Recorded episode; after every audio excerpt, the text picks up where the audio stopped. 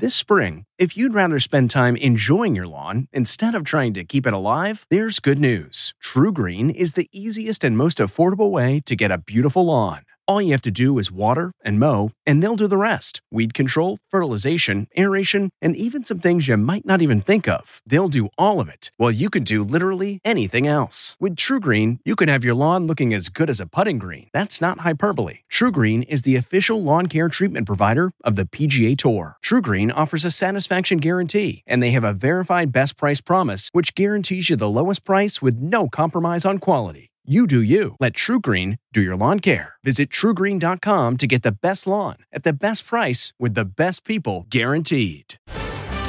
Should passengers who don't feel well be banned from flying? This is the Inside Edition Inside Report. Airline travelers are freaking out. With planes packed and the common cold back with a vengeance, some passengers are coughing and sneezing all around. When one passenger complained to a Frontier flight attendant, he was told, next time, take a car.